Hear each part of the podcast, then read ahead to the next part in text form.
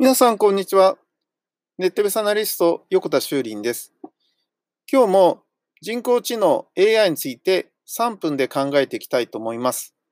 この間、Yahoo 知恵袋にですね、面白い質問が入ってまして、それがネットで話題になっていました。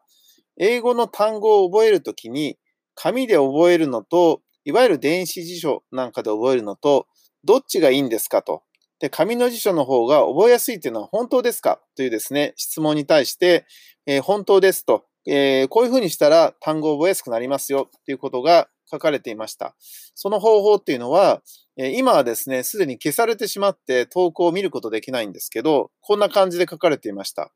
えあの、いわゆる英語の辞書をですね、まず買いなさいと。で買ったら何かえ調べることがあったときに、調べることがあったら、その調べたときに、その意味のとこですね、に、あの、なんかマーカーかなんかをつけなさいと。そして、またね、えー、調べることがあったときに、今度二つ目の意味とかがもしあったら、今度二つ目のとこにマーカーをつけなさいみたいな形でやっておくと、例えば、そのどんどんどんどんマーカー、辞書に色がついていくとか、えー、今回は一つ目のを見たけど、二つ目こういう意味があったんだとかね、えー、前そういえば引いたけど、今回二回目だったと。二回目引くときは、僕なんかね、あの、正の字かなんかつければいいと思うんですよね。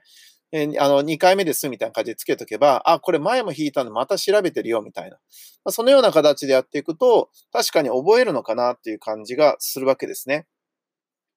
だからよく言われてますけど、紙の良さはそのようにしてマーカーをつけたりとかですね、あの、2回目とかわかるけど、いわゆる電子事情っていうのは、1回引いたものをね、あの、もう1回やったら出ないじゃんかと、えー、色つかないじゃんかっていうふうに言うわけですよ。でもそれはそういうふうにすればいいだけで、